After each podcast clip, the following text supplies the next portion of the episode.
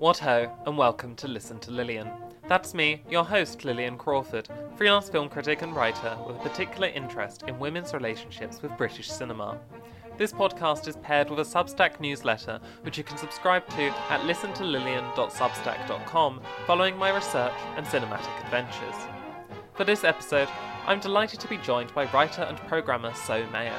They've brought not one, but two films along with them, both directed by women in 1992 Blue Black Permanent by Margaret Tait, and Orlando by Sally Potter. Before we get started, here's an audio taste of the two films.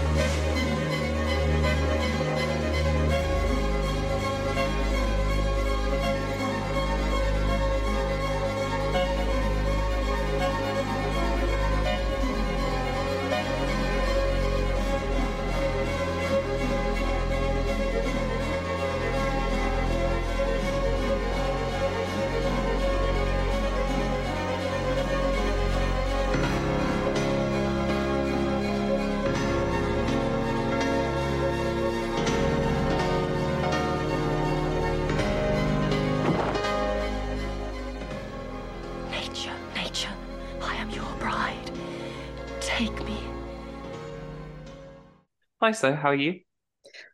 Hi, I'm great. Enjoying the sunshine today. Yeah, it's nice and sunny for once. Um, would you like to tell the listeners a bit about yourself? I mean, hopefully they all know who you are already, but um, I prefer to be an international being of mystery. Right. Um, I suppose I can reveal that I am a writer, uh, I'm a bookseller at Burley Fisher Books in London, and I'm part of queer feminist film curation collective Club des Femmes. Wonderful. Um, and you, when I asked you which film you'd like to do, um, there was an obvious choice, although unfortunately, um, I had already sort of done it before, but I think we're going to be talking about it in in a rather different way. Do you want to introduce that film and your own connection to it? The obvious choice I, I assumed um, would be the one is Sally Potter's film Orlando, the 1992 adaptation of Virginia Woolf's novel. I am currently writing a BFI Film Classics on the film, and I have previously written a book called The Cinema of Sally Potter, um, The Politics of Love, uh, which does contain a chapter on Orlando, but this is an amazing opportunity to expand on it using some of the archival materials from the making of the film, which is now 30 years ago. Oh, amazing. Well, are the archival materials in the BFI archive?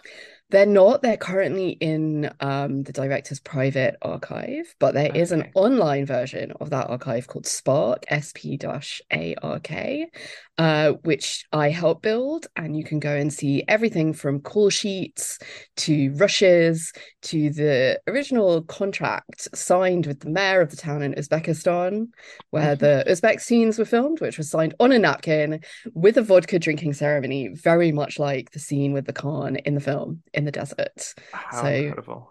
Yeah, a real like film school out of the box and a real gossipy treat with some wonderful pictures um, of the star, Tilda Swinton, uh, and many of the other performers as well, like Quentin Crisp and Jimmy Somerville. So it's just it's a gay delight.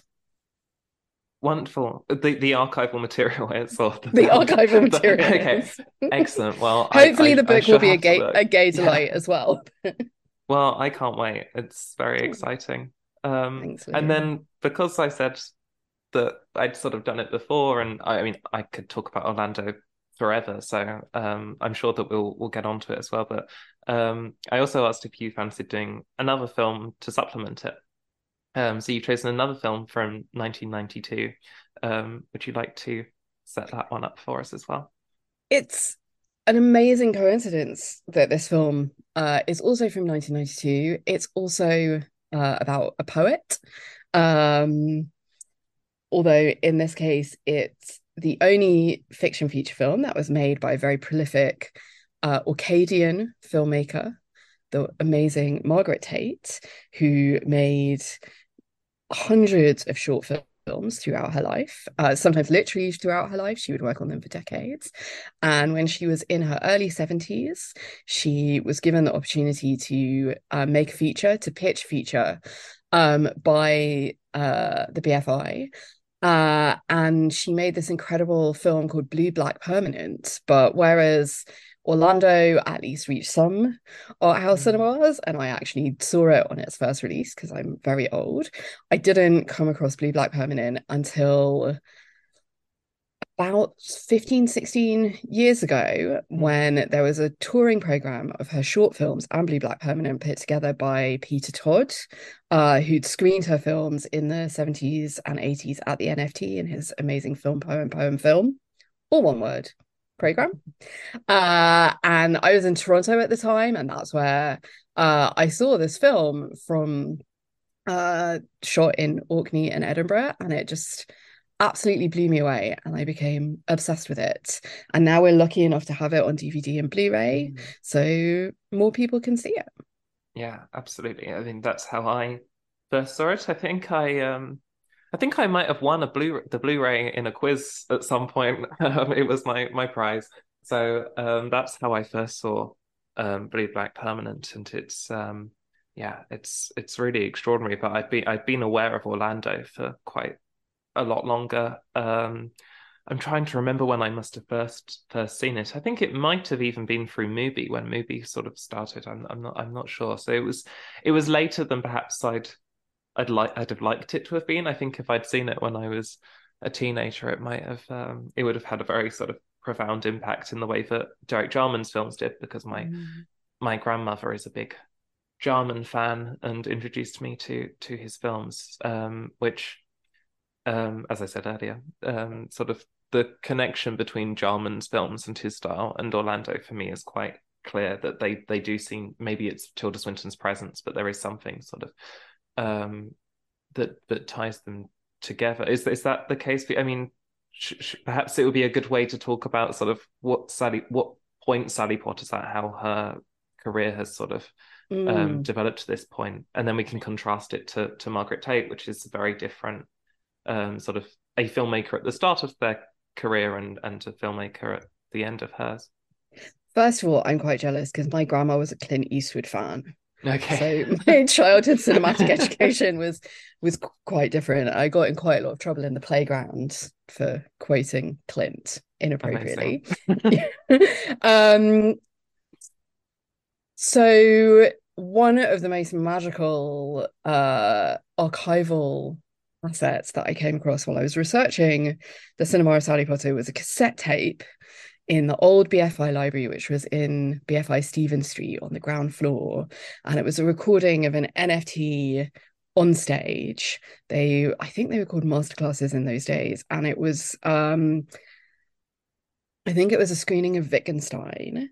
And after the screening, uh, it was Sally interviewing Derek Jarman about his filmmaking. You know, this we're towards the end of his oeuvre at this point. It's the last film he'll make before Blue.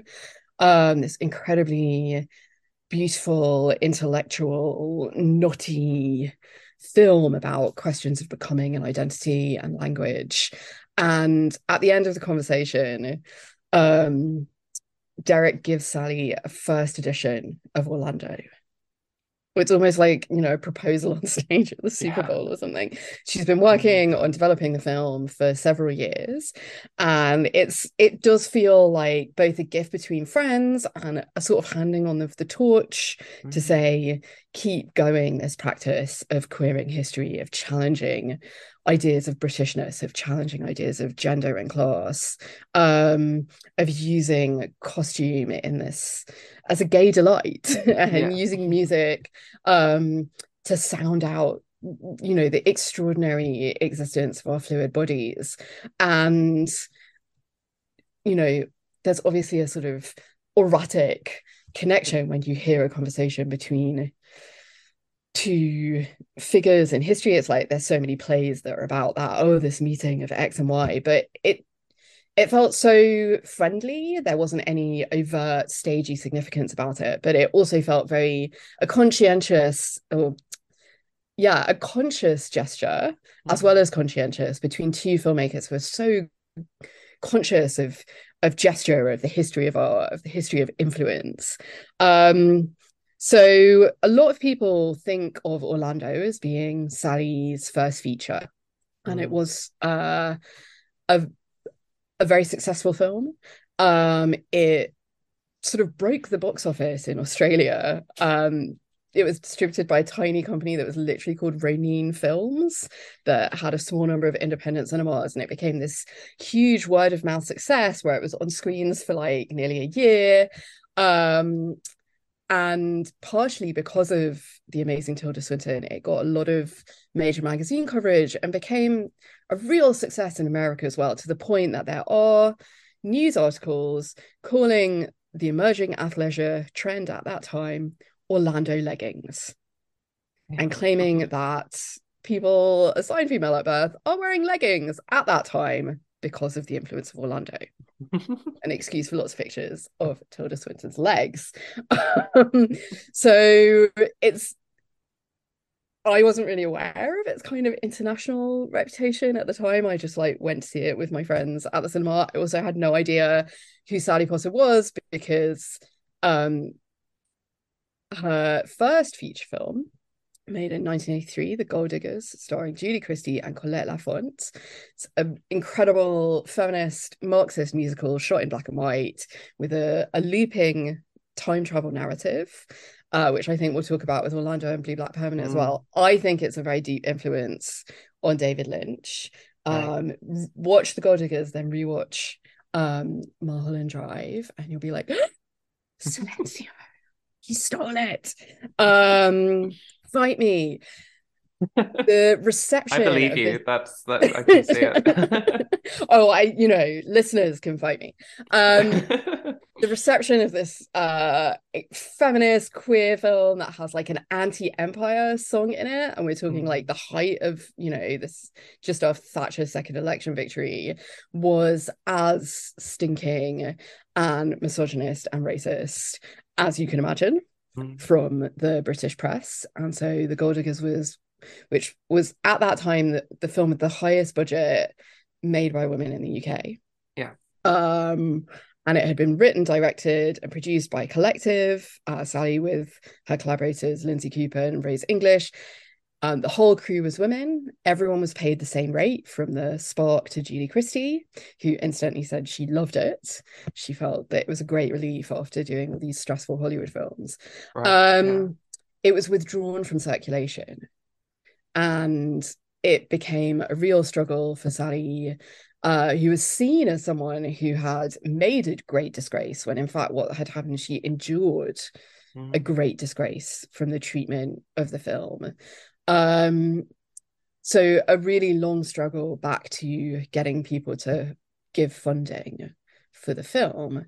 Um, so while, as you said, you know, we have someone who was at the beginning of the career or seems to be at the beginning of the career and like a lot of american press in particular represents orlando as a first film as if sally hadn't started making films in the mid 70s um, and margaret tait at the end of her career it would be the last completed film she'd make what we really have is like two filmmakers who are both fighting their way Mm. through uh misogynist classist british filmmaking system both of them very attracted to making short films experimental short films that incorporate music dance poetry not your usual calling Hmm. card type Yeah. films um and that so the coincidence of them meeting with their features in 1992-93 amplified by the fact that the original casting for Greta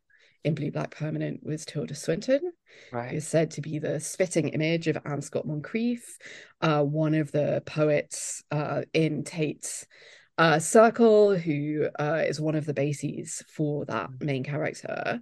Um, I think it just it tells you a lot about British independent film, Yeah. what filmmakers were up against, and what was happening in this. Not, I mean, there's nothing magic about it. There was funding uh, through the BFI production board from the you know late 60s through to the mid 80s that was specifically to support filmmakers who were working in different ways. And then channel 4 through the ACTT workshop declaration took over that baton in a sense from the early 80s channel 4 specifically had this remit to support underrepresented filmmakers and not just support them with exposure to ensure they could get paid. Because up till that point you could not get paid um, to work on independent films. You couldn't. You had to be in a union and working on union productions. So it was, and it's amazing. Uh, as as Margo Harkin said at, at the screening of her film Hushabye Baby, which is a Northern Irish film from 1990, this weekend at the Rio. It's amazing this happened under Thatcher, the the production board, and then Channel Four. But it tells you how urgent it was, what people were fighting against what you Right. know the kind of Yeah. chariots of fireification uh, of British cinema. Mm. So there was never a lot of money, but there was just enough, just enough wiggle room, just enough people who'd come through the 60s and 70s who were fighting for a cinema that was artistically different, politically different. And then, yes, you get Blue Black Permanent and Orlando Mm. within the same year. Absolutely. Um, and they make watching them together um, was just such an extraordinary experience. I mean, the, the this is sort of an ideal double bill almost. There's so many overlapping ideas and themes. That the poetry that comes out in both of them, these sorts of multi-generational portraits of of women are just so beautiful and so gorgeous. It really was sort of um, a bit of a special treat to sort of put these two together um, in in preparation for for this podcast. Um, one of the Let's things make that I- it happen. Yeah, Let's- no, let's that- get that- people into a cinema to see them it. together. Yeah. I think so. Um, uh, one of the things that I wanted to ask about Margaret Tait, which I wasn't 100% sure of, was how much she had sort of tried to make a feature film before this point. Um, because I know that she was going to make, she hoped to make a sequel to to Blue Black Permanent afterwards. Um, had was this the first feature that she tried, she wanted to make, or had it been in production for a long time? Do do you know? Uh, I can tell you a little bit. Uh, so for people who haven't come across Margaret Tait before, which is, as you can, as you've probably sure. worked out, understandable. Um, Margaret uh, Tait uh, studied medicine uh, in Edinburgh before the Second World War, and then she um, served as an army medic in what's now Sri Lanka and Burma um, and then ended the war in Italy, where she attended, and I always, this is I find this so hard to say, but I'm gonna have a go. It's, it's a hard one to pronounce. Yep. The Centro Sperimentale di Fotografia. Va bene. I which- like that. was a, a film school that had was a sort of hot radical hotbed that had run during the war um you know during fascism keeping Mm. kind of the motor of italian non-fascist cinema turning. So she had this amazing um transformative experience. People came there were people there from all over the world uh studying cinema and she bonded very deeply with a number of other young filmmakers and always considered herself an international filmmaker someone who was going to link orkney and edinburgh to rome and new york which was what the um the business card for her film company ancona films read. Um edinburgh new york rome. Like an amazingly international vision um if you think about 50s british cinema. Mm. She did when she came back um to britain get to know lindsay anderson Mhm. uh, just before the founding or development of the free cinema movement which included the italian filmmaker lorenza mazzetti who i think we're now considering the first woman to make an independent film in britain Right. think. Yes. Yeah. um our archival research is always turning up Exactly. new new material We we believe her to be at least. we believe her to be and uh, again an incredible writer uh, as well as filmmaker fiction Mm. writer and a non-fiction writer so tait really early was talking to lindsay anderson and she had a number of draft um fiction feature film scripts that she was shopping around what there was then of the the remaining old british studio system most of which as far as we know as far as sarah neely's research shows were based on her wartime experiences including one based on a novel she wrote called The Lily White Boys about a transit camp for injured um, British Commonwealth so- soldiers in Burma. And she was told, oh, there's no appetite for this stuff. Oh, the war's been done. So it's. You Yeah. could have had you know, a, a filmmaker informed by the ideas that were Yeah. informing Rossellini and Pasolini, making anti-war or unwar films at the time when you know the David Lean epics were were happening. Right. But she, you know, she was there, she was in the mix, and Lindsay Anderson was, you know, carried on saying to her, "You have to come back down to London," and she said, "Why? Why should I? Why is London the center of the universe?"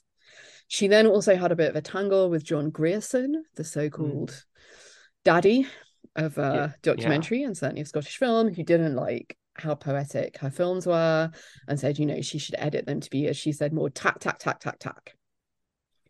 So she was always trying. She was she wanted to see more investment in in Scottish cinema. She was always Yeah. Writing to local government um, to say, "Have you thought about in- something Scottish filmmakers are still doing?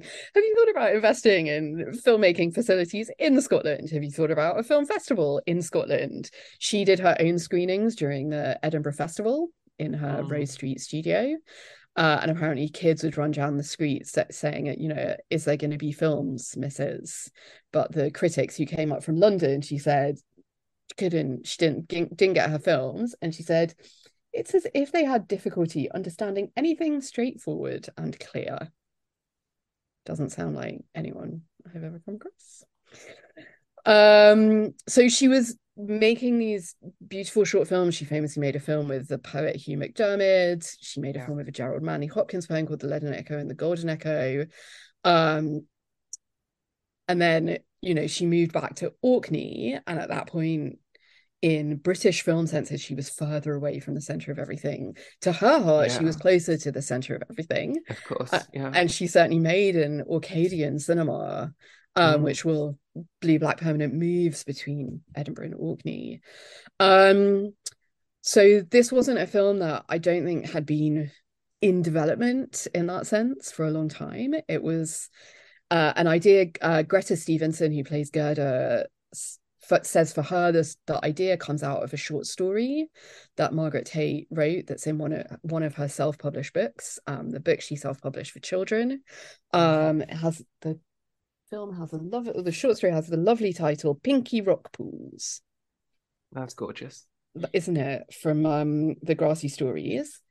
Uh, and it has all this imagery of anemones that really relates to that central scene in the film of Gerda's mother on the beach in the cave with her grandparents, um, which is sort of the primal memory of the film. Mm. Um, so her films, as I said, even her short films would sometimes develop over decades. She she was an additive filmmaker, a sort of diary filmmaker who would edit and re-edit and re-edit and re-edit, bringing in new images until she felt she had a whole, um, and then adding sound. Um, so Blue Black Permanent was made in a much more conventional way. There are actually pictures of her on the beach in her director's chair in her 70s, uh, which you can imagine Agnes Varda looking at and saying, Right. That's what I'm going to do on Yeah. the beach. um, I don't know if they ever met. Uh, Blue Black Permanent came out at the time when Varda was not in the film world after the Right. death of Jacques Demy, but in my Mhm. head, I like to think that they did. No, yeah, I can see that. I can see that sort of overlap between them, and and particularly with sort of Varda's later films when she's getting to that age as well. That sort of, I mean, Le, Les Plages d'Agnès and um, in Varda by Agnès, where she sort of sends these these scenes sort of sat on the beach reflecting on Mm. her her life. Um, and I suppose, yeah, that maybe that must come from Margaret Tait because it, it seems it seems so so intimately tied to her.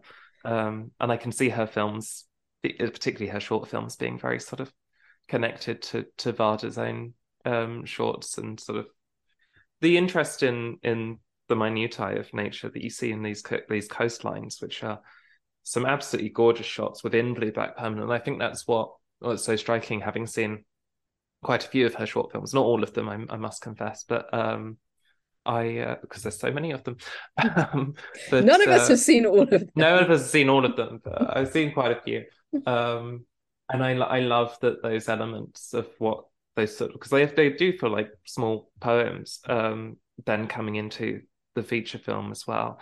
Um, and I think you can see. I mean, we can talk about the the influence of this of this film quite a lot. I mean, there's two in, films in particular that I, I would think of, but one that I was thinking yesterday, rewatching it um, for the first time since I've seen Ammonite, was how much of Ammonite is sort of taking seems to be taking from from from this film and what um, Francis Lee is sort of using in those those kind of I suppose pillow shots might be the best way to describe them. I mean, there is a certain sort of Ozu esque idea to to to using them to punctuate the narrative, um, to give a pause, which so many films don't don't necessarily do. Um, yeah, if you want to comment on that before I sort of, I might save the the the sort of the legacy of the film for later. I don't know.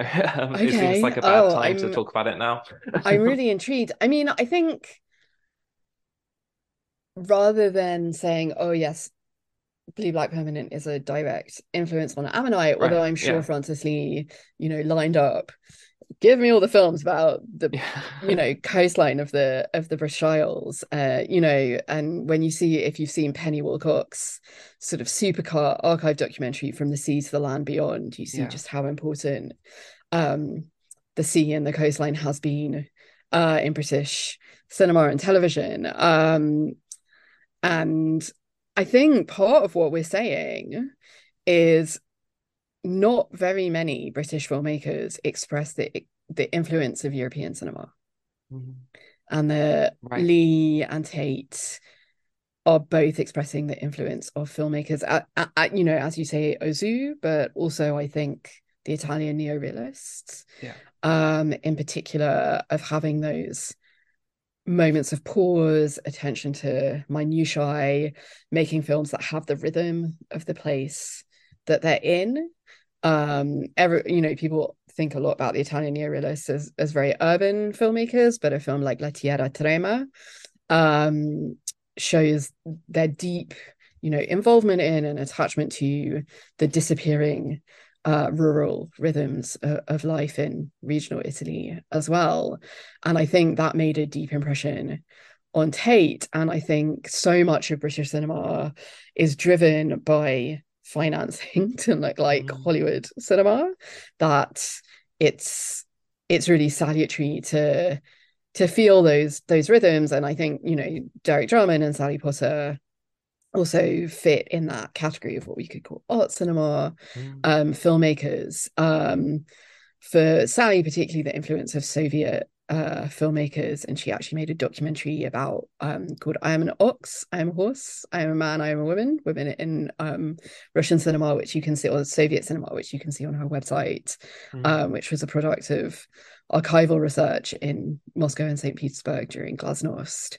And that deep dive is, um, you know, I think is in some ways parallel to Tait's experience of being in the crucible of Italian cinema in the Mm. 50s. You know, not many British directors are having those transnational um non-hollywood uh informed experiences Mm. uh and it's really it's really palpable Yeah, No, definitely. Um, and the the way that those those European influences sort of then becoming something very specifically Scottish and Orcadian, as as, as you say, which um the the two filmmakers I thinking of um I think in particular this this um this nightclub scene that appears in in Blue Black Permanent, which which is very much in my head sort of connected to Lynne Ramsay's Morvern Callar and most recently to Charlotte Wells um After Sun, which in one as, as shot in After Sun, which seems to um, have captured a lot of people um, and certainly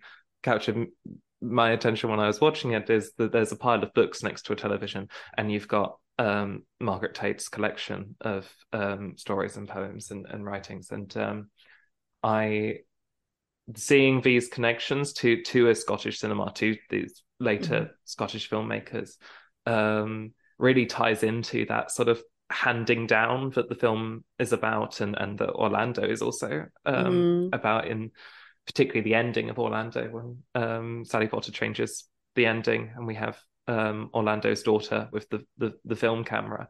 Um, I just I just find that sort of legacy really really rather beautiful. Um, you can probably think of many more examples, but those are the two that I sort of had in my I mean, mind when I was watching it. that nightclub or the the party scene uh, and then the nightclub scene in Morvern Callar have been so influential like for a Mm. time in the mid 2000s there was not a film with Samantha Morton in it that didn't feel it had to like code 49 to that you know it was so iconic to to link that to that you know really very beautiful very sweet very rhythmic scene in in blue black permanent where margaret Mm. sort of going i'm down with the kids right. you know uh so one of her very early short films although it took her a long time to to complete it was a film called Calypso, which she made literally only a few years after the Empire Windrush landed um, in Tilbury. So, Mm. Um, and it has calypso music, and it's it's dancing, it's scratch animation of dancing figures, painted scratch animation of dancing Yeah. figures.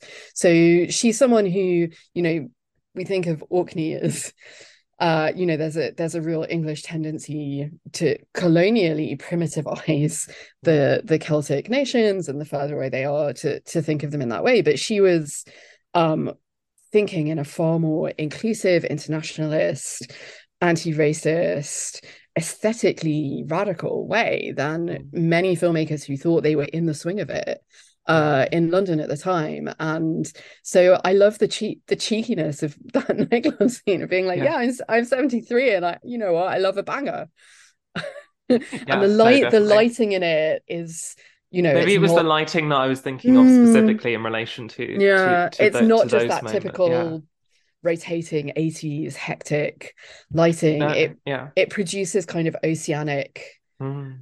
effects that you know stimulate Yeah. Barbara's memory and so that's the other th- thing we should say we've mentioned Greta the character played by Gerda Stevenson but um Barbara was played by Celia Imrie Yeah. who in you know in some ways was the bankable name Right, of course, the, yes. the film made and she's a an artist living in 80s 90s Edinburgh visual artist uh, and through the film, she is recovering this story of her mother, which she's telling to her partner, uh, who she's not married to, as Tait never married her lifelong lover. uh, Alex Pirie. Um, they lived together, they lived separately. You know, they had a very deeply creative and supportive relationship, which is incredible from the '60s onwards. An incredible story, also. Um, and so Barbara is you know having an exhibition and she's it's sending her back to think about her mother greta who was a poet um who uh, moved to edinburgh. That's where the, fa- the family lived but went back to orkney um to visit her father. And you know the the film is very much about implication. It's like a child's understanding of what's happening. Right. That her mother couldn't bring herself to come back to Edinburgh and to kind of bourgeois, heteronormative family life and and the city when she's so deeply attached to place uh, and community, and her her father is unwell, um, and we're getting away from the film's influence on other films but I think your point about right. Aftersun is a really good one because we actually don't know what Blue Black Permanence influence is going to be yet. Of course. It's only been on DVD um, for five years. Mm. So um, since Tait, the anniversary of Tait's 100th birthday, she was born on Armistice Day, 11 11, yeah. 1918. Um, and so I think it's a question for like the next five to 10 years, but there's still mm. Maybe two dozen um right. Scottish filmmakers of marginalized genders. So mm. I think that genealogy is being literally constructed uh, wow. as we speak, and the yeah. enormous and deserved success of Aftersun, mm. I think, is partially because of its heart, you know, really heartfelt, very cleverly placed um tribute to genealogy of of women filmmakers, including Tait and and Lynne Ramsay, and that that that film is now being mm. seen all over the world, and hopefully people will go, oh, what is that? What is yeah. that book? Pause button. Right. Screenshot. No, definitely. Yeah. Um, and and also, I mean, the the ending, the way the camera sort of pans round, was very much like um, Un Chambre by Chantal Akerman, and there were or um, even sort of Laura Mulvey's um, Riddles of the Sphinx, I kept thinking about sort of watching the film and like you get the, the rostrum camera precisely. Yeah, you know the term. I don't. so um, I I I merely watch these things. um, I yeah. I I suppose I was I was sort of seeing. Well, I, I I was talking. I've talked to some people who said that these like these things sort of made it feel very much like a first film, but to me, it just felt like Charlotte Wells was very much sort of in touch with her influences and the films that um, that she is sort of pulling from, but creating something completely original. And with those films as well, with Morvern Callar and and with After Sun, there is this sort of imagery of returning to the sea and these scenes on on coast and the use of the ocean and the sort of the threat of it almost um, as as a sort of existentialist idea that that comes comes about in in those films and the ties to family that can that can complicate that existentialism um, i think is just really fascinating. And and and as you say the fact that blue black permanent is a film made in 1992 but actually we're now seeing it in a different way because it's it's more available and more people are aware of margaret tait and will hopefully continue to do so um, that we are seeing these these these connections. Um, one of the other films that I was thinking about was Enys Men, the new Mark Jenkin film, particularly with the shot of the flowers, the small. Um, I don't know what type of flowers they are. I'm not a botanist. Um, the small pink flowers. Okay. um, oh, the, in um in Blue Black Permanent or in, in Blue Black Permanent. They're, they're I know this because um Greta Steven Gerda Stevenson helpfully identifies them. So who um had spent time in Orkney. They're the Primula scotica, which only grow uh, in very limited coastal regions yeah. uh, of the very north of Scotland. And the so they're highlands and islands, specifically coastal flowers. And the island in the film is never named. Um, mm. Greta never says, "Oh, I'm going back to Orkney." It's just the island. No. But that flower is, you know, pr- most common. It's very rare, but it's most common on Orkney. Mm. So it's sort of like a little signature, right? In the film. Well, I think that's very similar to what Jenkin is doing in in Enys Men with the flowers and that. Have you seen it? I haven't actually seen it yet. Okay, I, I recommend you do so. Um, it's again, it's sort of an unnamed Cornish island, um, with um, Mar- Mary Woodvine sort of going around and um, the coastal area, and and it has all of these sorts of like the the radio playing the BBC Home Service, that kind of thing, and these these the the pips aligning with the ch- with the chiming of the church bells at that moment, Mm. and um, the clock ticking, and these sorts of oniric um, Bergman-esque scenes, I suppose, that al- almost with Celia Imrie saying that she's she's able to fly, and um, they're just absolutely stunning. But it it, it I, I think that that perhaps that's what Enys Men's coming out of. We won't talk about it too much if you um, haven't seen it, but um, I just I think that that sort of I mean Enys Men's been talked a lot about as a folk horror, and I suppose the idea really is that the folk aspect, but these are folk films, and there there is a folk tradition of sort of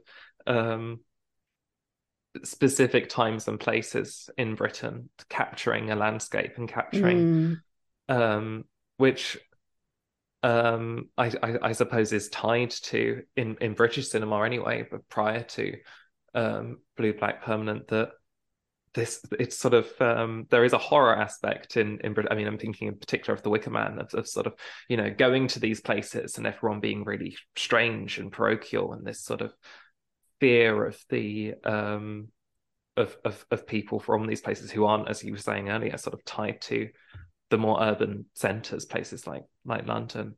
Um, yeah, I don't know if there's anything in that. Yeah, I I that those um incomer films, and again, this kind of colonial primitivization, this horror of rural continuities uh, and regional communities, is uh, I hate to be so boring and like banging on about this. It's tied to funding structures of British film, exactly what Margaret of Tait was complaining about to Lindsay Anderson.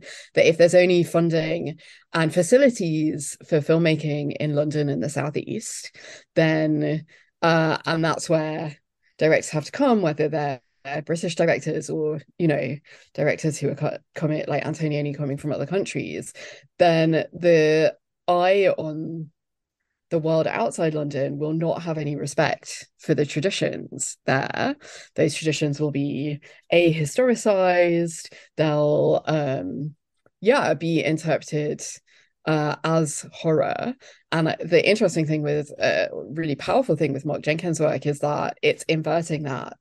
Mm. And while it's you know maintaining the uncanny, it is doing it from within the local tradition and all of Tait's um, published fiction uh, in her two collections, uh, one for adults and one one for children, is about that. And there's a number of really funny stories about incomers. So there's one about a musicologist who comes to the island to record folk music, and so he gets taken to a bar where there's a lot of older people.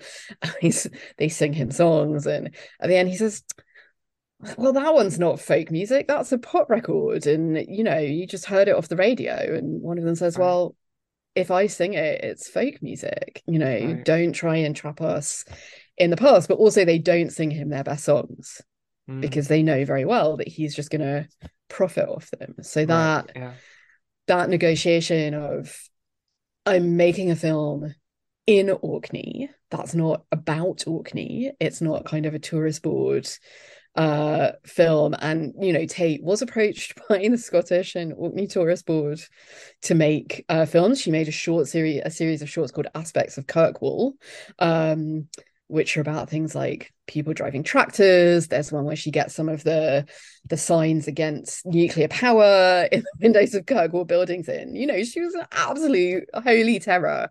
You know no compromise. Mm. No producing tack tack tack precipitations that meet the John Grierson, you know, white people's colonial gaze at all.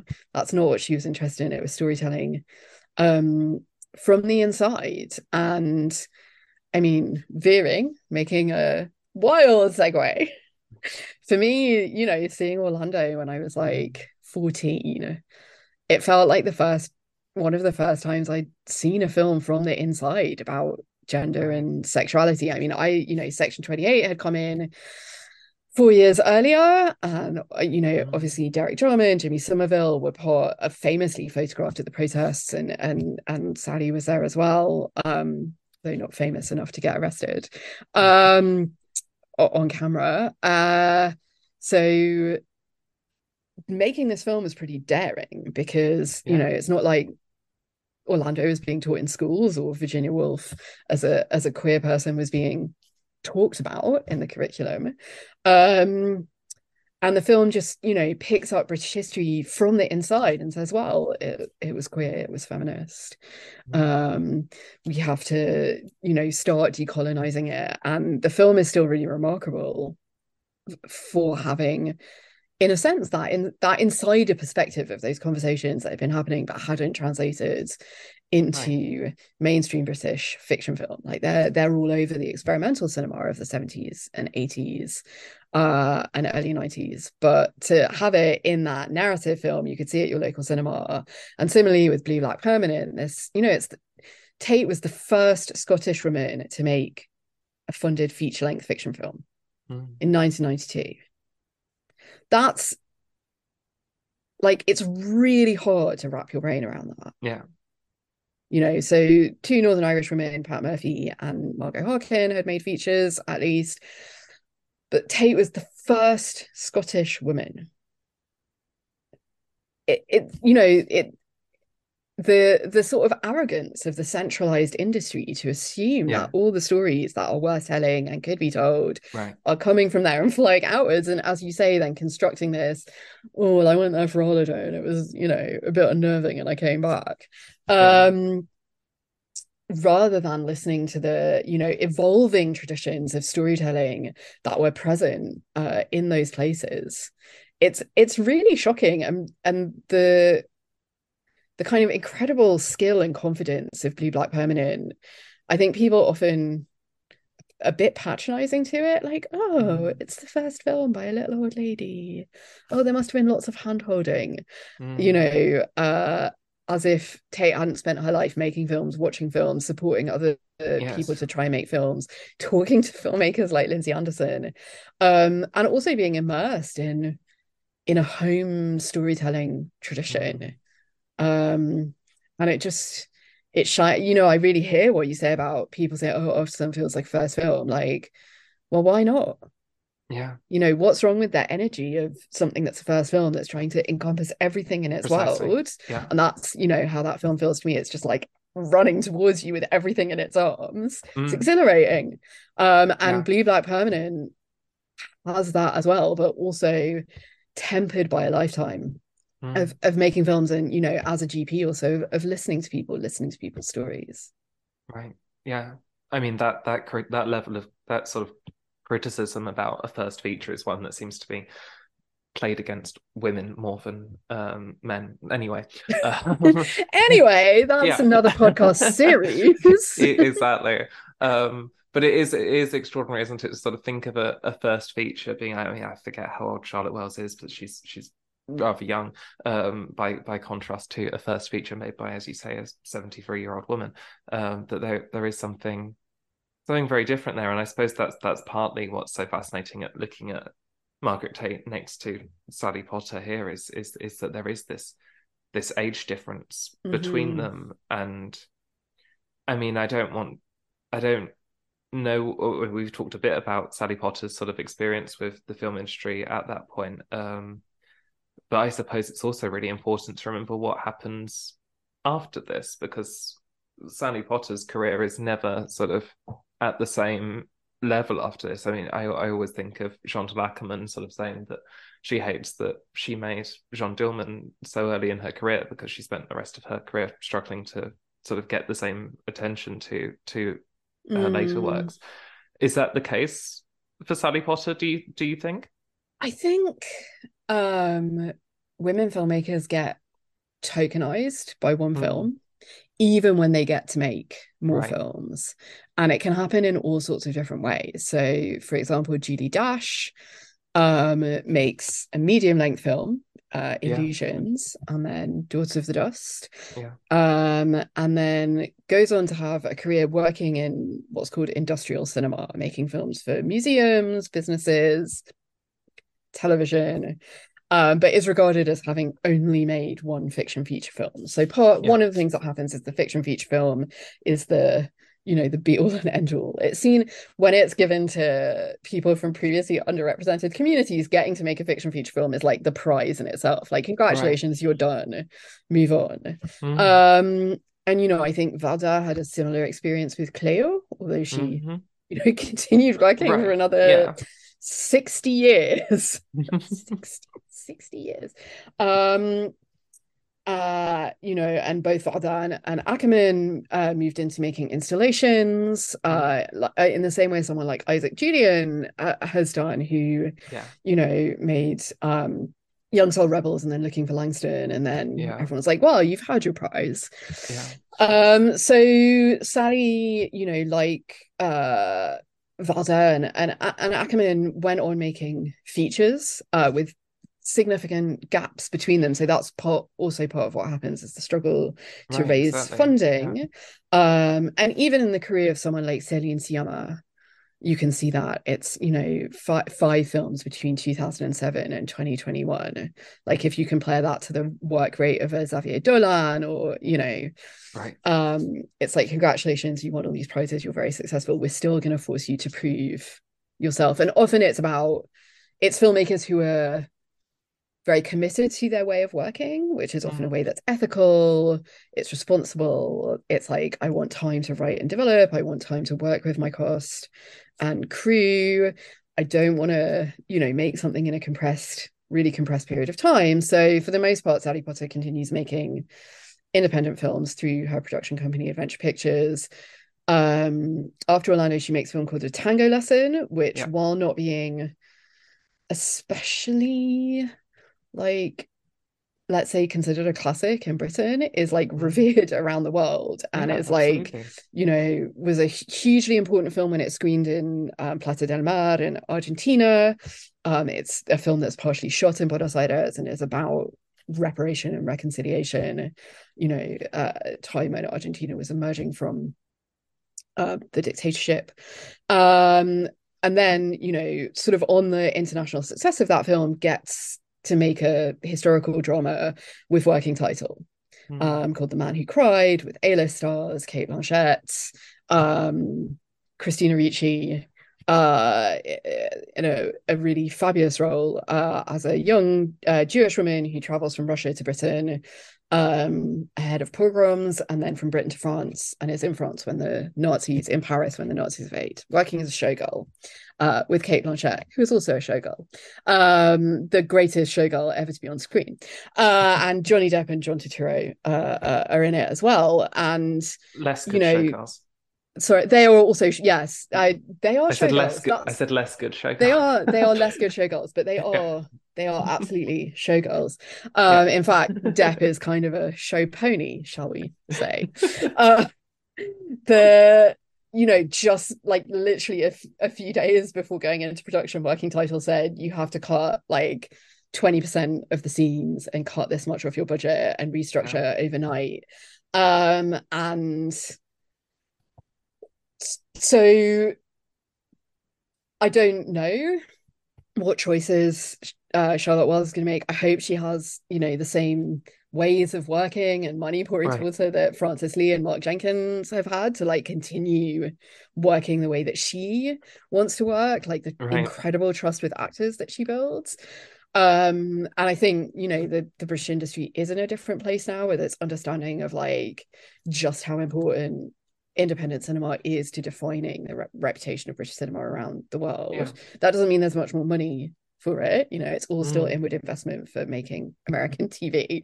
Um, but yeah, I, you know, I've been doing this research on Orlando, learning things that are just, you know, like singe your eyebrows. Like uh, there, there are only 10 prints of Orlando distributed in the UK That's on mad. first release. There were Yeah. 40 in Italy, Okay. but only 10 in the UK. really- yeah. After it had already been successful in Australia and the US and you know being like this cause celebre at Venice and Toronto Yeah. so some something that people said about Jarman Derek Jarman a lot um, who was, you know, had this very regular relationship with the Venice Film Festival, was, you know, that thing about profits Mm. not being heard in their own country really applied to to British visionary filmmakers. And both Jarman and Potter are people who have, you know, enormous reputations around the world and who have lent a luster to the reputa- reputation of British cinema Mm. as Francis Lee and Mark Jenkins and Charlotte Wells uh, and Isaac Julien, uh, you know, have done and are doing. While Mm. in their own country, they are not as valued as like, you know, I was I got to be at a screening, the first ever screening of The Gold Diggers in Korea at the Seoul International Women's Film Festival in 2017. Um, so the film had been withdrawn in the UK and it wasn't shown in South Korea because uh, of the military government at the time. Right. Um, and there were there was uh, a woman in the audience who came up to me at the end uh, in tears. So uh, Sally couldn't be there, so I'd just been asked to say a few words about the film, which obviously an incredible honor. But I, you know, I didn't make it. And she said, "Please, can you tell the director that I've had a, sh- a shrine for 30 years where I've been waiting to see this film because I've read about how important it is, and I just knew." How much it would tell me about my relationship with my mother and like the kind of cos so people in the audience are making these incredible observations that I've never heard in a British screening about kind of how the film is working on this cosmic level on this geological level Right. you know yeah. how it's thinking about you know the powers of creation Mm. um expressed through this allegorical story and it was just you know you realize cinema really is you know a global language and global medium as well as a global marketplace and i think britain is just so cringe like we're so cringe about people who have vision and Right. talent that doesn't fit the like industrial Well, I mean that I suppose it makes sense. I mean, if we're talking about Orlando, um, that for that to follow in the same way that Virginia Woolf's works have been treated in this country. Sure. Um, I mean, the fact that I, I- I mentioned to you before we did this that um, I'd seen the Neil Bartlett play based on Orlando, which is just which has um, been at the Garrick in London, um, directed by Michael Grandage, and it's extraordinary how much Bartlett misunderstands that novel um, and what that novel's doing. I mean, you mentioned the fact that they sort of have this pantomime gesture where they say ladies and ge- ladies and gentlemen and everyone every single time. I mean, it's multiple times throughout Mm. the play.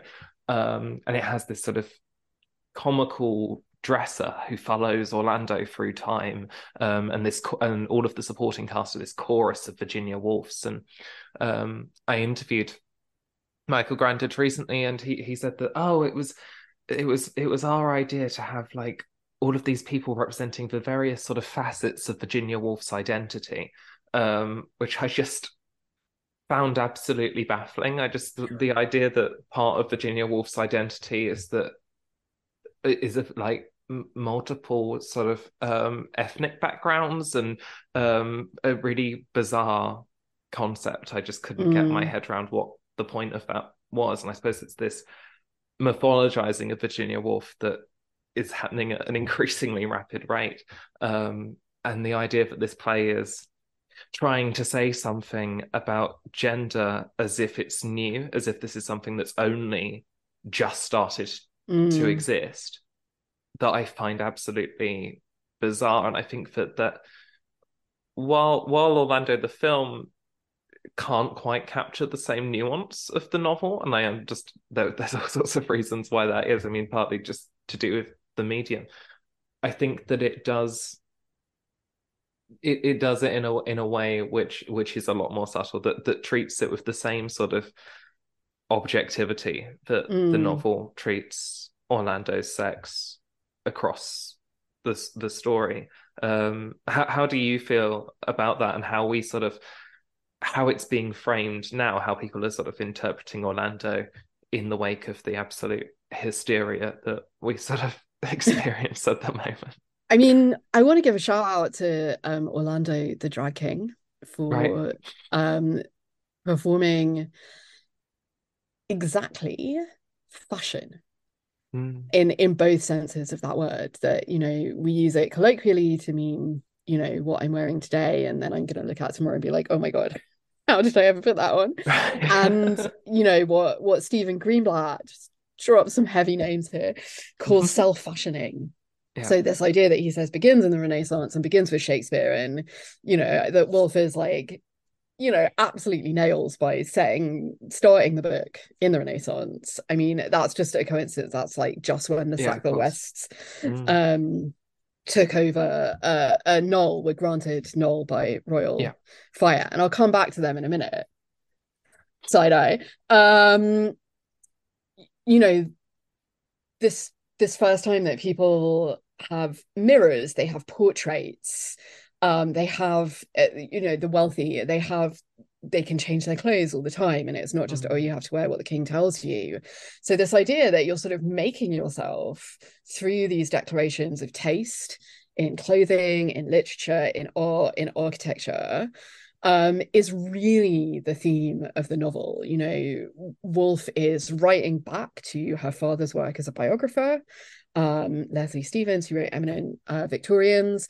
And if you sort of trace through her career as, as a novelist and as a nonfiction writer, she's always asking herself the question what is a biography? Mm. what is a life? What does it actually tell you? You know, her father's like, oh, the spirit of the age. And Orlando is this huge joke about the spirit of the age, capital S, capital A. Uh, and one of the things that happens at the end of Orlando, which does change the ending, um, and shows Orlando going, why the fuck would I want to own a property associated with like colonialism and bloodshed? You can have it. It's your problem now, National Yeah. Trust. Um, is the spirit of the ages literally embodied uh, in the brilliant um, Jimmy Somerville Mm. uh, in a pair of extremely short shorts and angel wings, looking like he Yeah. literally just flew in from Heaven the nightclub. yeah. Favorite gags. Yeah, Um, it's good. it's good. It's good. Uh, on some wires in a tree, singing uh, a brilliant song uh, that that Sally wrote um, about defying the idea of linear history, defying the idea that we have to live by the tra- traditions of our ancestors. Not that we can cut ourselves off completely. We have to be critical of them. And I think that's that's really important for me in seeing like how do we respond to Woolf and Orlando now? This is a novel that begins with Orlando swinging his sword at the severed head Mm. of a of an African soldier that has been taken who had been taken prisoner by his ancestors um in, in the crusades and you know woolf is taking a swing at history and she's taking a swing at sort of daring do type pirate novels but it's also the fact that the the, the book begins with this racist Mm. scene um and you know woolf or once wore blackface. She did also edit and publish clr james when she was older and had had time to have a bit of a think about being a racist idiot.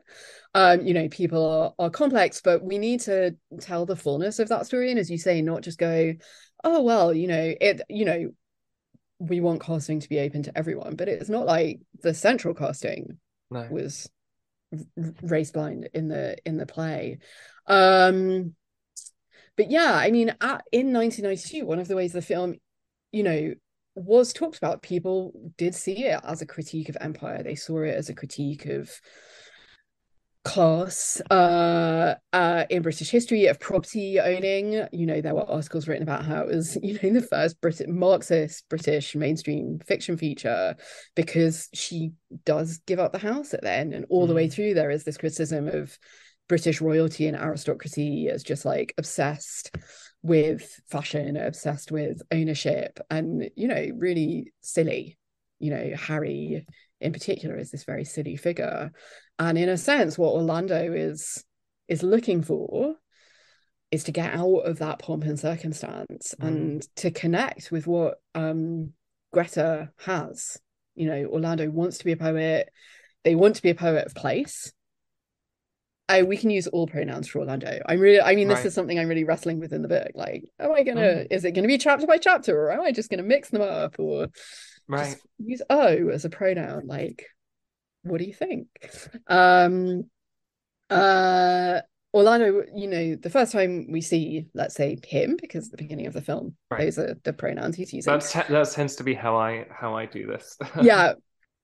Okay, let's let's use this. So he's he's writing a poem and he's sitting under a tree. Like total it's a cliche, right? He's very, very rich. He's meant to be meeting the queen, and he's sitting there writing a poem. But there's something, there's a core of something there that he wants to connect to that isn't nationalism. It's Mm. not the pastoral.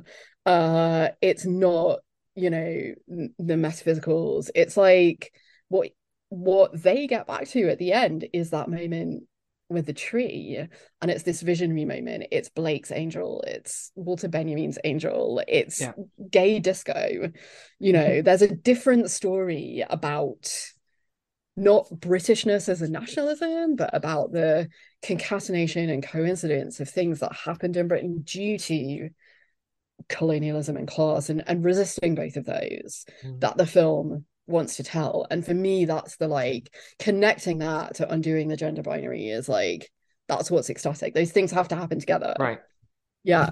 So and as you say like for one film to contain all of that and then Will's theories about like the history of literature all the places that Orlando goes and all the people that they see you know that's a the film is 90 minutes. Mm. and it chooses instance from the book and it's like very carefully structured about time um really like acts of a play but you know making fun of this idea of the spirit of the age like how can the whole spirit of one age be death which is where it starts and then Mm. it ends with birth um and you know blue black permanent is playing with time in ways that are really reminiscent of the of the gold diggers actually which it's also a story about um some a woman trying to remember her mother in that case you know Julie Christie sort of riffing on her character in uh, uh Dr. Zhivago in some ways like or Right. her you know the the daughter's character in Dr. Zhivago at the beginning he's like my mother I remember my mother but then she does remember her mother and she remembers that her mother um being sort of taken away from her by her father who's a coal miner who's involved therefore in like resource extraction and and settler colonialism um and then she has to so what do I do with that well I'm going to run away from the marriage market I'm going to run away with a gorgeous black butch woman on a white horse sure um and we're going to live happily ever after and remake creation with a woman welder the spark of life I mean it's just gorgeous how could people not like that film Mm. Julie Christie running away from being everyone's darling. Yeah, male critics loved it. Um, Yeah, I bet. I think there was one who literally said, like, you know, you've taken my masturbation fantasy away. Horrific. So, you know, Oh Blue Black God. Permanent isn't it's it's not quite, you know, it's not engaging with star value and cinema in in quite that way.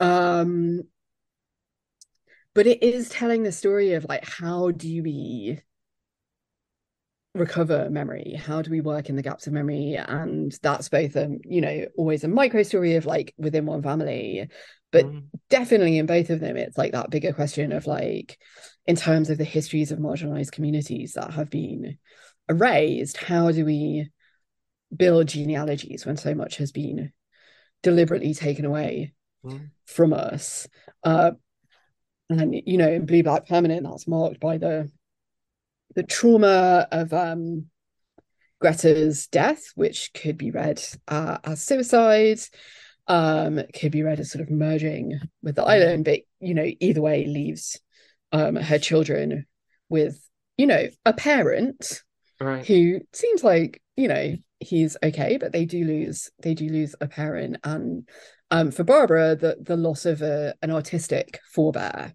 Mm. and that's you know who she's really looking to reclaim is to say you know as an artist I have this history of of artists behind me. And uh, you know so I mentioned Anne Scott Moncrieff as one of the young women writers who were around the Rose Street poets and known by Tait who wasn't so much part of that group because she said she didn't feel that she was very clubbable. She'd like rather sleep in her car and look at nature than sit on a man's knee in a pub and laugh at his joke. Oh Hugh you're so clever. Yeah. so um you know there uh, two other figures were her sister-in-law Alison Leonard Tait, who was a poet and newspaper editor who died very young uh, in childbirth. And there's a, a incredibly heartbreaking poem by Tait about Alison saying, like, you know, as a doctor, I should have been able to save you. Um, and then also Stella Cartwright, who was a, a poet, also of Tait's generation, who died in 1985. These three very magnetic and charismatic um, Scottish women writers who were always um, seen as subservient to the better known men like Norman MacCaig uh, and Edwin Muir around them. Um, and people often say, like, oh, you know, Tate was so isolated.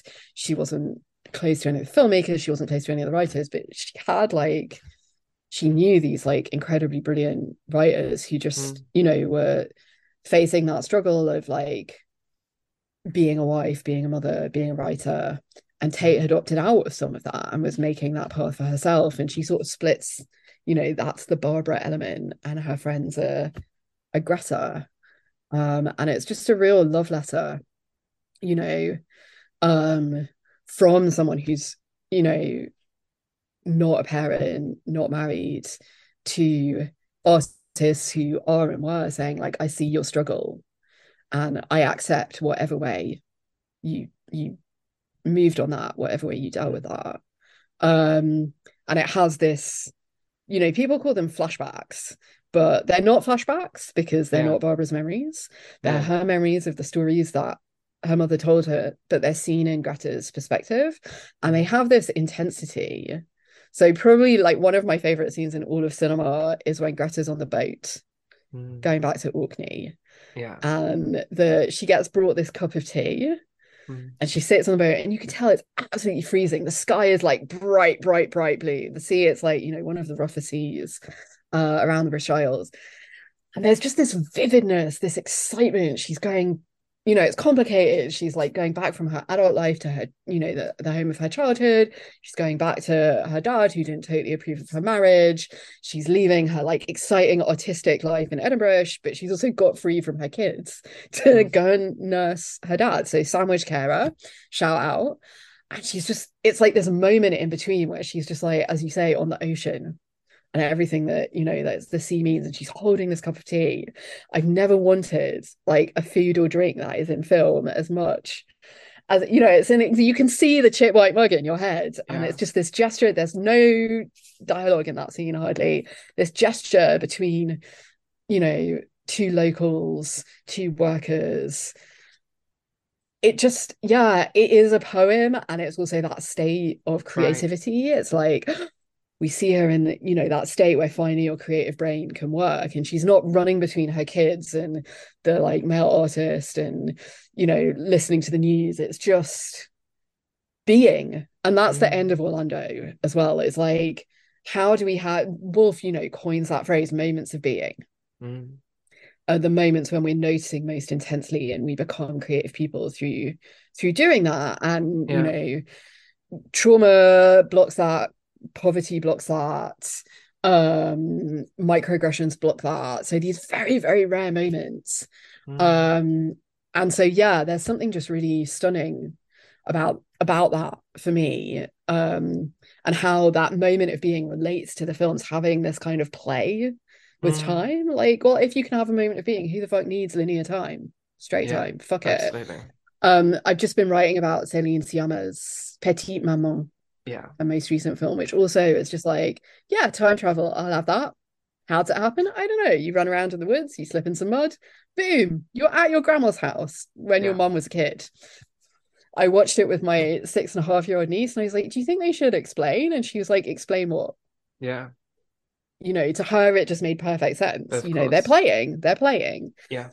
So i want to see more films like this you know I, like i think the, that's really yeah the the sort of relying on the intelligence or just the acceptance of an audience to just sort of accept what's going on. I mean, I say that um, I, I did ha- have to do some hand holding um, with some people through um, Greta Gerwig's Little Women, where it's like, okay, no, we're in this time period now, uh, which maybe maybe that maybe that does help if you if you're very familiar with the story and, and mm. the novel. I, I don't know, but with something like Petite Maman, I just think that that's absolutely essential to it. Is is that sort of that children children just accept they don't question necessarily mm. that that, and I think that that's what Celine Sciamma is trying to do in that film is recapture that that that sort of inherent acceptance and the way that Woolf writes the the shifts in in Orlando are very similar. That sort of mm. um, you know we shall use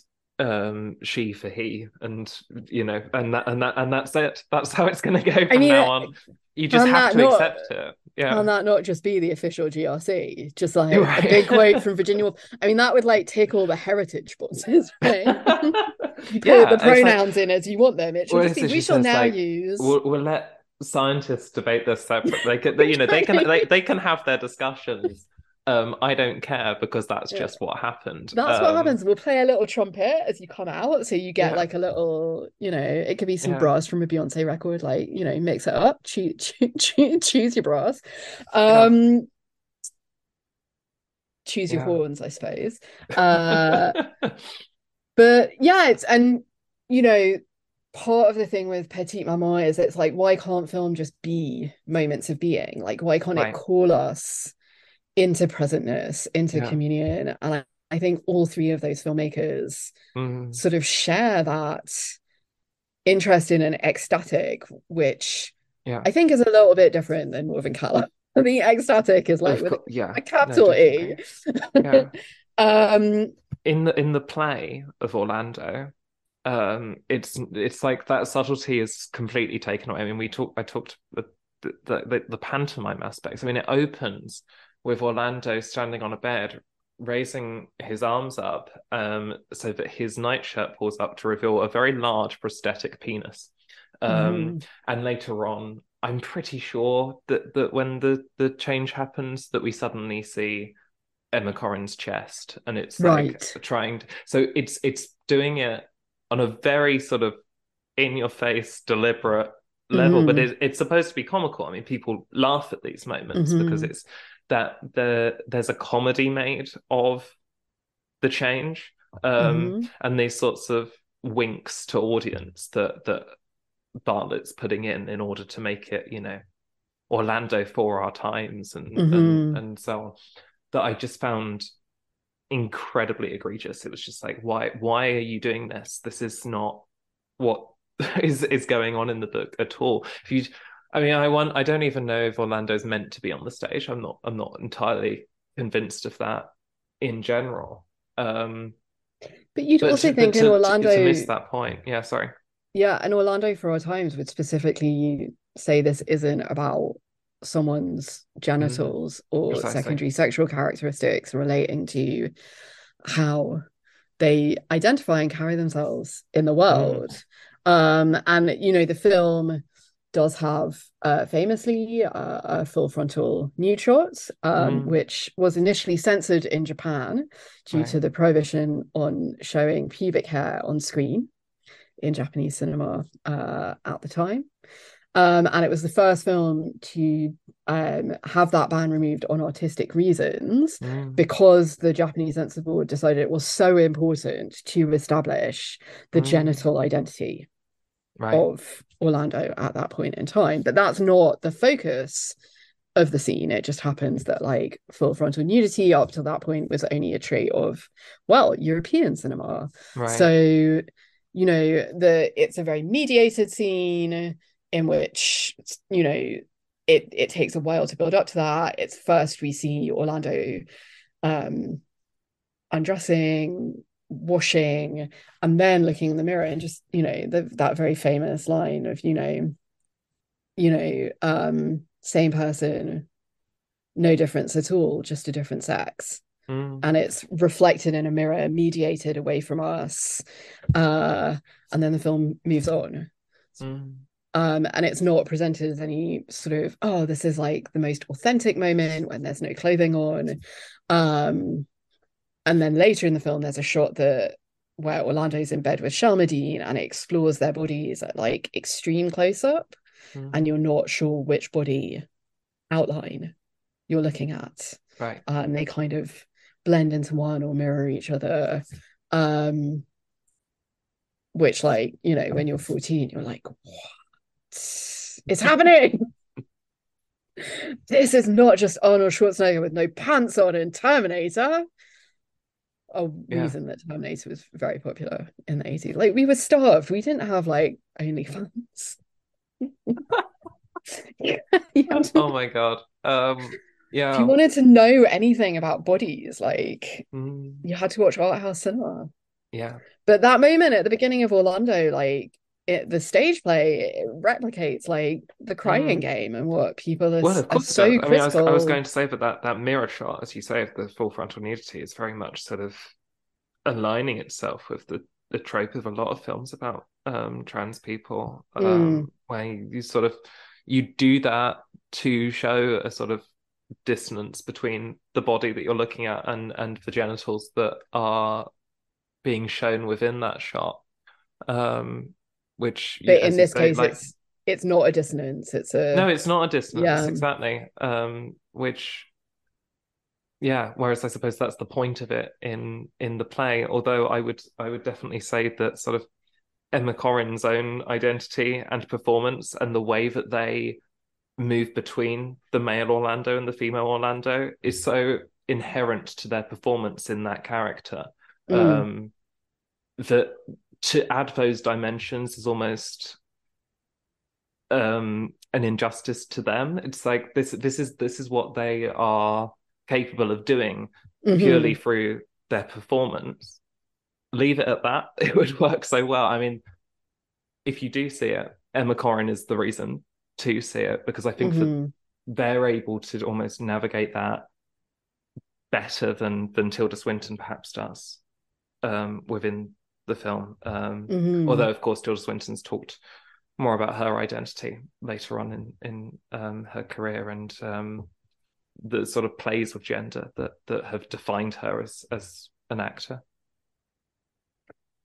Yeah, I'm I'm going to throw another film into the mix here that um has just was released on DVD by B BFI a couple of years ago, um, which was the film that sort of led Sally Potter to say, "Okay, I found my Orlando," and it's a film called Friendship's Death by Right. Peter Wollen. So if we're talking about like the visionary political, you know, artistic strain in British cinema, Peter Wollen, of course, made a number of films with Laura Mulvey, including Mm. Riddles of the Sphinx, which we uh, already mentioned.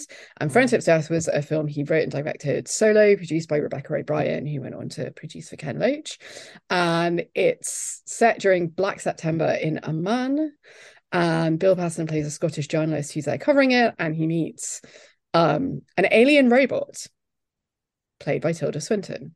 Mm. So Swinton plays Friendship, who is a robot who has been built by aliens. So not a cyborg, but built to resemble a human because she, because they've they've built the robot to appear female on their understanding of Earth broadcast that this will afford some sort of mercy.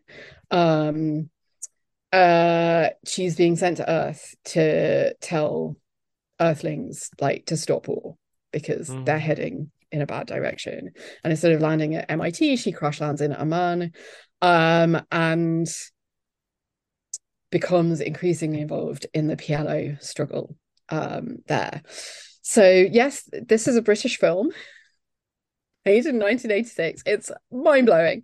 Um, and Swinton's performance as a non human robot, a machine built by Mm. like monkey like aliens to resemble a human to explore that gap and the, film you know specifically talks about why the robot was gendered in the way that it was like in some ways it's it's very much like you know i'm sure it was an influence on under the skin Mm. but with yeah, a non no, definitely. a yeah. non-tragic ending you know Yeah. um friendship is a much more self-directed cool ironic uh character um uh, you know and sometimes uh, she's very impassioned about the rights of typewriters uh as well as you know women and Palestinian people, and she just sees you know white white people as having this like dominance relationship to everything.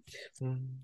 So when I saw, you know, Friendship's Death, and then, you know, I asked Sally Potter about it, and she was like, you know, yeah, that was the film that really, Right. I was like, huh, that's my Orlando. It's someone who's like can convey something that is beyond, but the the humanity, but that also is configured differently than um a human, not just because of gender, but because Orlando lives for 400 years Yeah, of course. which we somehow haven't mentioned yet.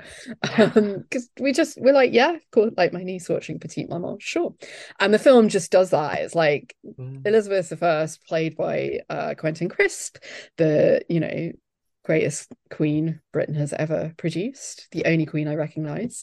Um, so she tucks uh a deed into Orlando's garter, uh, which then causes everyone in America to wear leggings and Mm. also Orlando to live forever and be young forever. Two extraordinary um products of a piece of paper being tucked in your garter. And it's a sort of joke about like the fantasy of British aristocracy thinking, oh, you know, Britain will be in charge forever and will own everything forever Right. and deeds in perpetuity and blah blah blah. Um, but both this like the perpetual youthfulness and the immortality have this kind of this quality that is not that of a a human lifespan in in other films without any of the traits or tropes of science fiction um gathering around it um and I think yeah that that makes it such a great role for an Mm. extraordinary actor Yeah. because it is about performance it is about conveying that um I think if the film were made now it would be cast really differently Mm. um but yeah in 1992 you know I think part of it was also that Swinton was associated with with Jarman uh and that Mm. merry band who were trying to break all the binaries in British cinema Absolutely. Yeah. Um, and there's a, as I think I mentioned earlier, um, there's another episode of the podcast um, with Madeline Pullman Jones where I talk about Caravaggio and uh, Orlando, where we, we we sort of spend the whole time pretty much talking about Tilda Swinton's casting um, in Jarman's films and and then in Orlando. Um, so as a supplementary listen, I, I would say that's that's probably um, a good one for for people listening to this.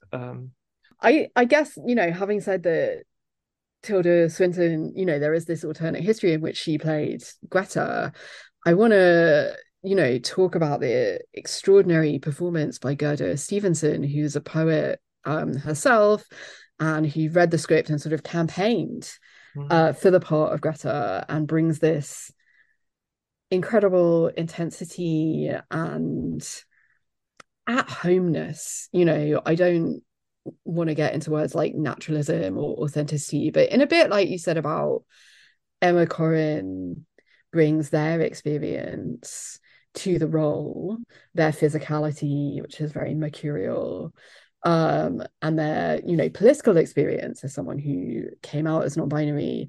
I think Gerda Stevenson brings her experience as a poet writing in Scotland, someone who knows Orkney, um, someone who's moved in that world, who knows the kind of small Edinburgh scene uh, that is being referred to, who knows that, that landscape, um, and you know, which is not to say that another actor couldn't. And I think like the Mm. Swinton family own half of Scotland, so uh, you know, I'm sure Tilda Swinton's tromped on some.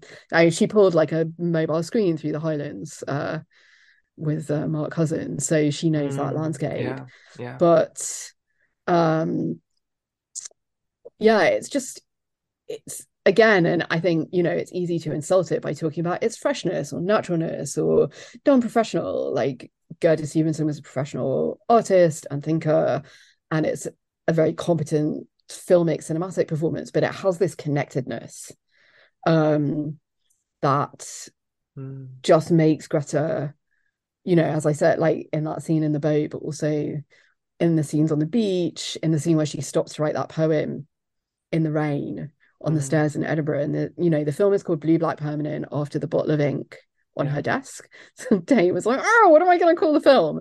A bit of a last minute decision, apparently. Mm. Um, but the only time we see Greta writing a poem in the film, she writes it in a pencil in the rain, where obviously Right. it will wash away. And so maybe I could just read a Mm. bit of the poem. No, that would be wonderful. Thank you. So um, I'm reading it. Uh, Lillian can see it and enjoy it, but it's in uh, uh, an original Origins and Elements, Tait self-published um, poetry collection from 1959, published by Interim Edition, which was her company. And I want to thank Peter Todd for all the work that he's done keeping Tait's films alive Mm. as he programmed them when she was alive. Um, they're great friends. Um, and he's been such a champion of her work. Um, and this is the poem that's in the film, which so Tait writes her own poem into the film as uh, as Greta's. Storms. I wished for a storm to test my strength against. I cried for the gale force wind, for electric explosions, for sheets of rain. I looked to the motionless wisps of cloud, to the serene blue of the sky, and wished them transformed. I wished to be battered and to emerge triumphant. I love the beating heat of the uncovered sun and the magic stillness of a wet evening after rain, and the calm of the sea, which makes it look like heavy, melted, deep coloured stuff. But meantime, through it all, I crave the wave beating, lashing the untamed earth I live on, and the screaming of the wild atmosphere I live in. The violence of it pumps my blood faster. So, BFI may have thought they were getting like the quiet granny of British cinema, but as Ahmadova wrote, she said she wanted storms, and she delivered one. That film does Yeah. sweep through cinema like a storm, and I hope that you know in the in the way that Orlando did has tenaciously clung on and you know it's now celebrating its 30th anniversary. There's a 4k restoration that's going to be released. Um and that I hope after some will have that after life um that blue black permanent can be part of their travels as well and it can become as key a part of how we talk about British women's cinema how we talk about British quote unquote regional cinema, how we talk about Scottish cinema and Orcadian cinema, more Orcadian cinema, Orkney Pride, we love, um, which is a, a brilliant group that does screenings uh, at the cinema in Kirkwall. So shout out to Orkney Pride. Um, yeah, I hope it can, you know, in the same way as it circles back and brings Barbara brings Greta to life, that we can bring it into our present as well. Yeah, definitely. Thank you so much. That was absolutely wonderful. And thank you for reading the poem so beautifully. I'm, you know, I'm 90% a poet and only 10% a film person. So That was Listen to Lillian, the British Cinema podcast.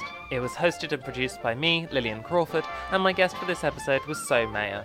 You can stream and download episodes of the podcast, old and new, on all the usual channels, including Apple and Spotify, as well as via the Substack blog. Thank you for listening, and Toodle Pip.